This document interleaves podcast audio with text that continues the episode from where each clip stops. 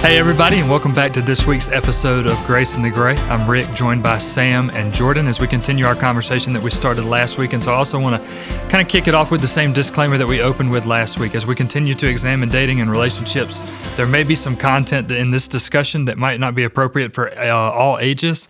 And so if you're riding around listening in the car and you got little ears in the back, it may be a good idea to pause this and turn it on later. Um, but just like always, we're going to try to speak into some of the gray of our culture and inform it with the black and white of Scripture. So thanks for joining us, and I'll kick it over to Sam.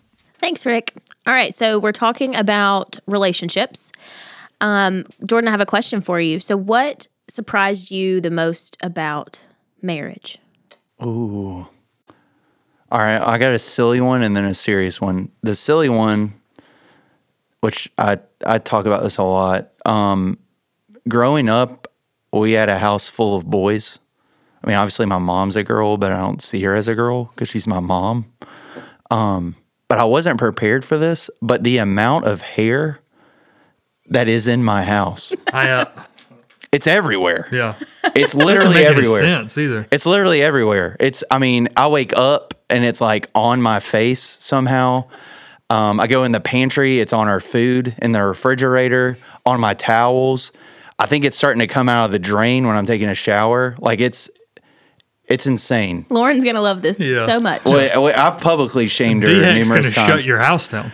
I've publicly shamed her uh, numerous times, but that honestly, I mean, it is silly, but it's also true. I just didn't expect it. Uh, th- that's my silly one. The serious one was, I, I think, and we talked about this a little bit. I think because of the culture that we live in, just this lovey-dovey rom com, like we just idolize love so much that we think, hey, all the things that are important to marriage for us to grow in intimacy and grow in our relationship, like it just comes organically.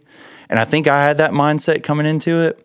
But really, like anything, whether it's going on a date or ma- just making time for each other or like actually sitting down and eating at the table, like because of just the busyness of life, those things don't come organically. Like if you try to wait for it to happen organically, it's just never going to happen. Um, but I think you you have to be intentional and plan. Which Lauren and I, we've been married this year will be six years, six years, seven years. Get it right. Oh my Golly, dude. gosh. Call out her hair and We're then right get now the year six. wrong. Right now we're at six. We'll be seven this year. Sorry. Um, but yeah, I, I mean, like we've had to be intentional, which we've done good in some areas and bad in others, which we like talk about a lot and plan a lot. But it's like all in the queue right now that we just have to fire it up and actually do it. But I would say that's mine. I, I think being intentional and vigilant for intimacy, physical, emotional, spiritual, all of it. I, I don't think it comes organically. So, what about you guys? Hmm. I think for me, I was really surprised at how you're kind of thrust into the roles of husband and wife. You know, you've been dating and you think you know what marriage is going to be like, but then all of a sudden, you know, you're both at work and you come home and it's like who's who's cooking dinner? Oh, I'm I'm cooking dinner. um, okay. and I feel like um for me personally, I don't even know if I'm allowed to say this, but there's like a tiny feminist living inside me. I'm not going to do it. And so, I, you know, I, I'm like, I, I work full time and, you know, we have to share this, which I'm so incredibly blessed that I have a husband who is definitely a team player and can Shout do out to like Drew. We love you, Drew. Big fans. I Big guess fans that here. the big surprise is that, you know, these roles kind of exist for a reason and and no matter I don't know things you have to make the household work no matter who does And it. it's also too like what I have to battle a lot of times is not saying, "Well, I did it last night, so you have to do it," right? But like working as a team, and obviously like each person carrying their load and doing what naturally comes. Like naturally, mm-hmm. I suck at laundry. You know what I mean? Um, Lauren's never taken trash out. Like that's just not her thing. Either we'll do the thing of let's stack as many things on top of the trash can before we take it out. And I can see you like twitching a little bit as I say that, Rick. Um, kind of angry. yeah, I know. Um, but yeah, I think I think battling against that is is definitely important. what about you Rick Yeah, I think kind of like you said, Sam, and, I, and maybe kind of extrapolating and kind of almost combining the two. I think you get thrust into those roles, and then there's this there's this whole piece of communication that I think everybody enters into marriage believing you're better at than you are, if that makes sense. And so we get thrust into these things, and then it, it really heightens the awareness of the importance for communication. And for me, it really heightened the awareness of how bad I was at it. And I think um, for Misty and I, a lot of maybe our early, I don't know if fights is the right word, but confrontations, however you want to word it, were built on these things that were just kind of slowly building that nobody ever spoke to. And so there was almost this I don't know if inability is the right word, but this just kind of, we didn't speak things out. And so the tendency that these bunch of little tiny things, the top of your trash can, if you will, that stuff just kind of builds, builds, builds, builds, builds. And then all of a sudden it turns into this huge thing that was that was all caused by the fact that it wasn't you put the frozen pizza box on top of the yeah. pyramid and it yeah, all crumbles. And it all, and it all comes down yeah, and it's been there and it's all caused by the fact that like we didn't have what what should have been a series of 20 or 30 probably relatively simple conversations and waited until it became a very difficult emotionally charged conversation and i think i wasn't ready for how much communication you'd have to do if that makes sense but not just in terms of like like the quantity but the quality of it and how much the little things not communicated about have a tendency to become big things and i don't think that's a you can't assign that to a gender, right? Like I don't mm-hmm. think that, that that happens just for women or for men. I think it's both of those things that feelings kind of build and weld, and if not validated or dealt through, then it explodes, and it does kind of become that pizza box on top that that brings the whole thing crumbling down. I don't yeah. think I was ready for that, but yeah, and I think that that's something even seven years in, it's something we still have to work through because even in premarital counseling, that was something each of us are coming into marriage, and then even the longer you're together, there's expectations that you have daily.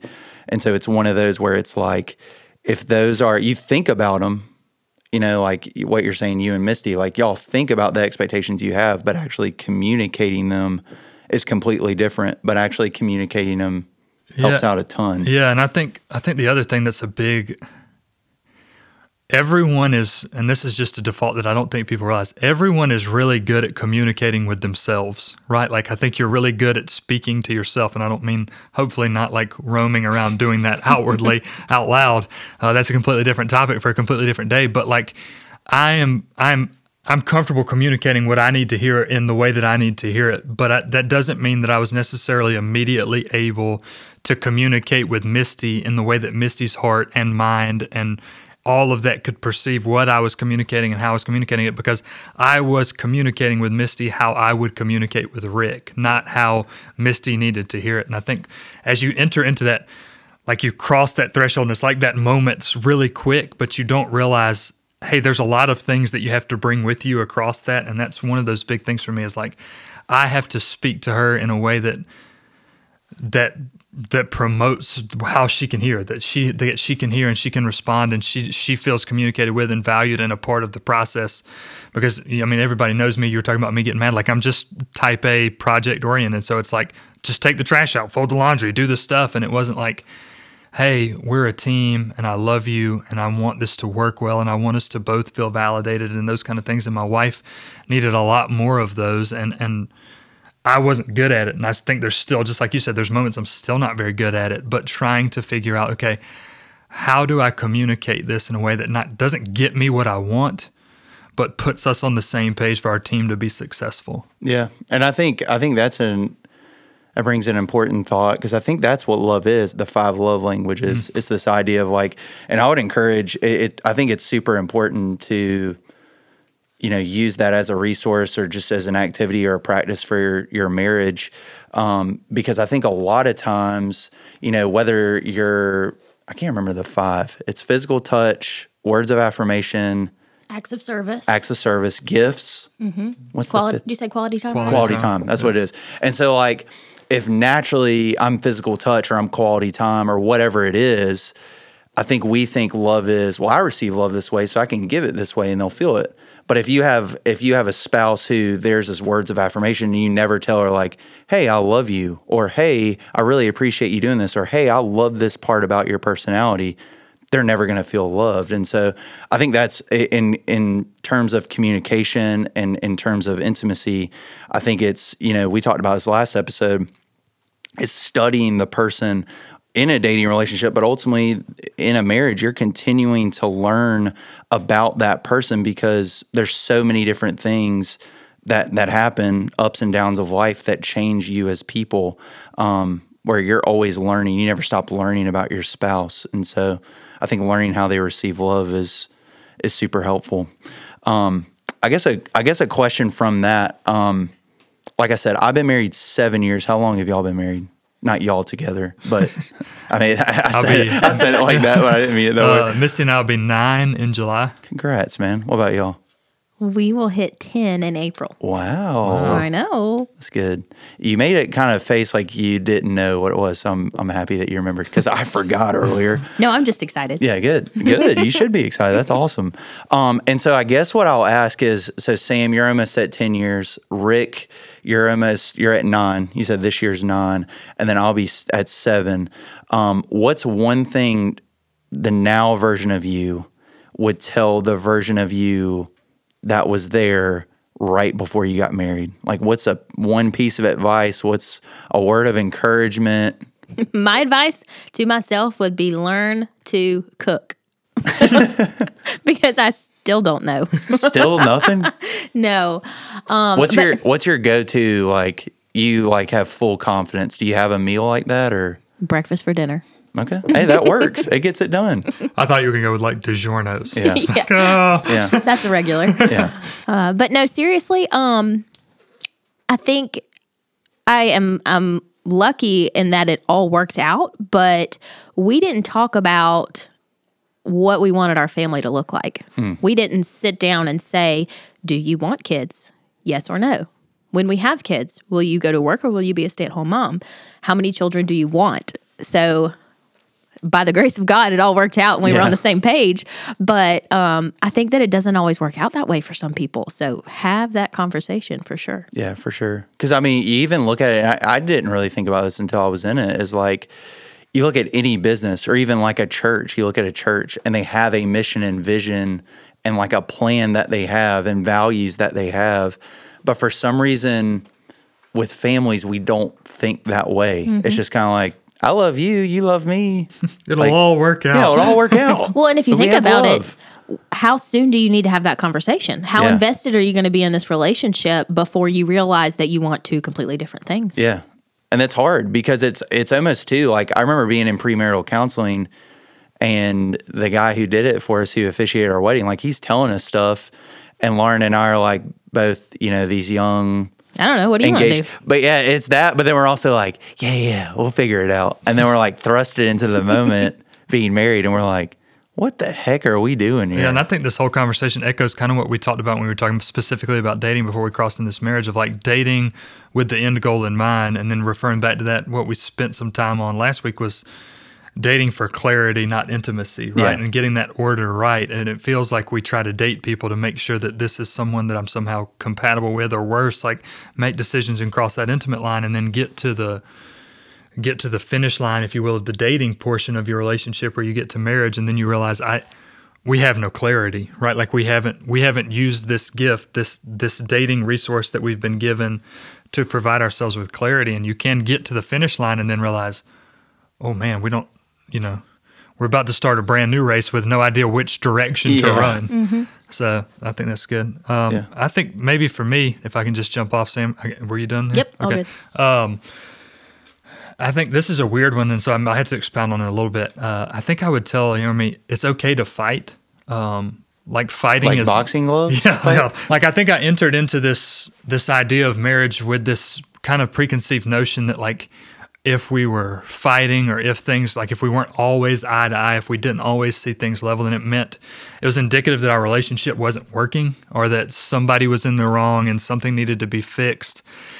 But like I, I love, you know, as you study Ephesians 5 and you look at the roles of marriage and kind of a complementarian theology of what marriage is, I think the the reality sets in that it's a mutual submission, um, first to Jesus and then to each other. And so I would say, if there's never any, I call them rough edges that feel like they're being grinded off, then I would almost be more concerned that we're not walking in what God called us to walk into, that it should be a little bit uncomfortable.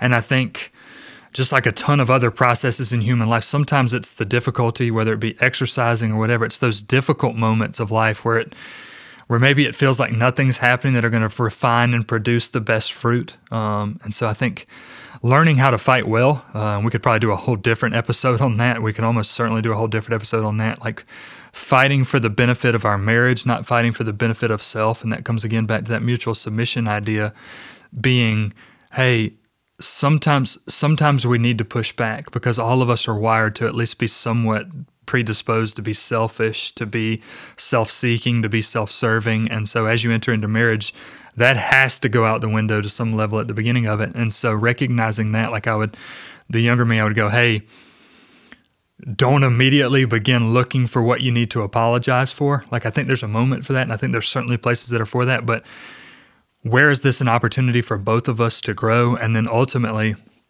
you know, I look at the scripture that says the two shall become one. Where is this an opportunity for our oneness to grow, to blossom into what God's calling us to be? So it's okay to fight. Yeah. That's really good. There, there's a book that I've been reading. It made me think of it because you're talking about anger and conflict and that. It's a book called uh, The Voice of the Heart, and it's by a guy named Chip Dodd. He's a therapist. And basically, what he talks about is because so often this is true for individuals, this is true in marriage, but a lot of the times our emotions, we're told a lot of times like, hey, put them to the side, like they're not always true, they're not always these things. But what he actually says is that we should, if we want to have fullness of life, meaning we want to have a full relationship with God, a full relationship with others, and a full relationship with ourselves, then we need to face our feelings head on. Um, and he actually says that there's eight feelings, and one of them is anger. And I thought it was really interesting because a lot of times, like you said, if if we talk about anger, talk about conflict, or talk about fighting, especially in the confines of marriage, we see it as a negative thing. But he actually says that anger is good. Um, because it shows desire and passion. Um, I think what makes he- anger healthy or unhealthy is, like you said, ultimately the purpose of marriage is for, you know, the betterment of both people involved, not just one party over another. And I think anger, like that passion and desire that's making you angry and bringing that conflict, I think if it's for the betterment of you as a couple, I think it's good and I think it should be embraced and it should be worked through. Um, and so you definitely made me think about that.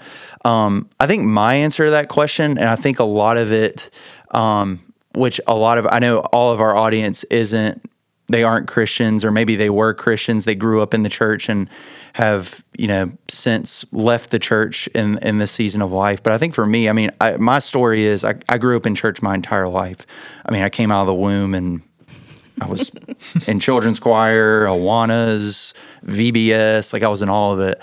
And so my experience, what, what I would go back and tell younger Jordan is I think a lot of my experience in church, especially around dating and relationships and even even sex and sexual purity, I think if you talk to the majority of Christians that grew up in the church and maybe even now too, but that grew up in the church, you know, 2000s, 2010s, and even now, I think it's almost presented as, hey, the goal is to be a virgin when you get married. And and by the grace of God for Lauren and I, that that was true. It was it was really difficult not to be that. Um, like sometimes I'd tell people that or I had friends in high school and I'm like, listen, like it's super difficult. Like, you know what I mean? Mm-hmm. Um, but I think so often, because we look at scripture and it says, hey, it's not just hey if you're a virgin then kudos to you you win but the goal is god calls us to be holy as he is holy and so virginity isn't the goal holiness is the goal. Mm-hmm. and so there is a ton of things on both sides. Like if we could have lauren here she could she could talk to this too because we both grew up in the church and and were informed in different ways. Um, but i but i think if i were told that virginity isn't the goal it's holiness. Mm-hmm. And so like there's a ton of things in terms of my dating relationships, like boundaries that I push. Like I could still say, well, hey, I didn't have sex, but if you look at our relationship or the relationships that I had, there were boundaries that I pushed that weren't good and they didn't pursue holiness.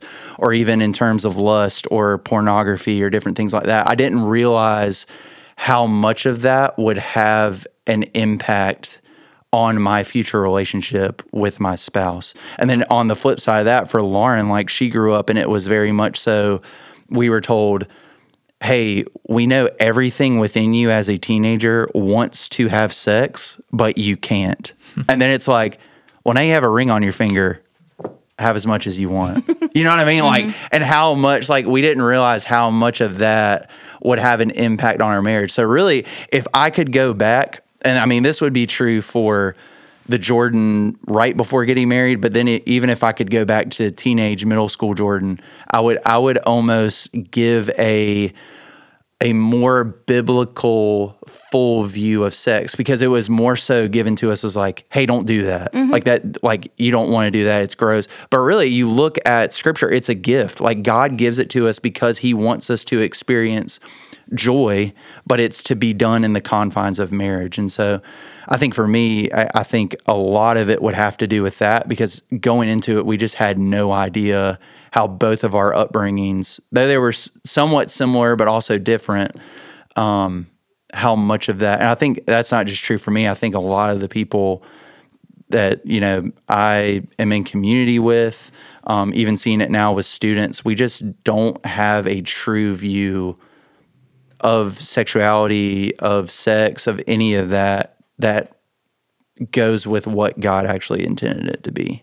Yeah, that's good. And I think kind of to tie it in with um, maybe someone who doesn't believe or just maybe doesn't know.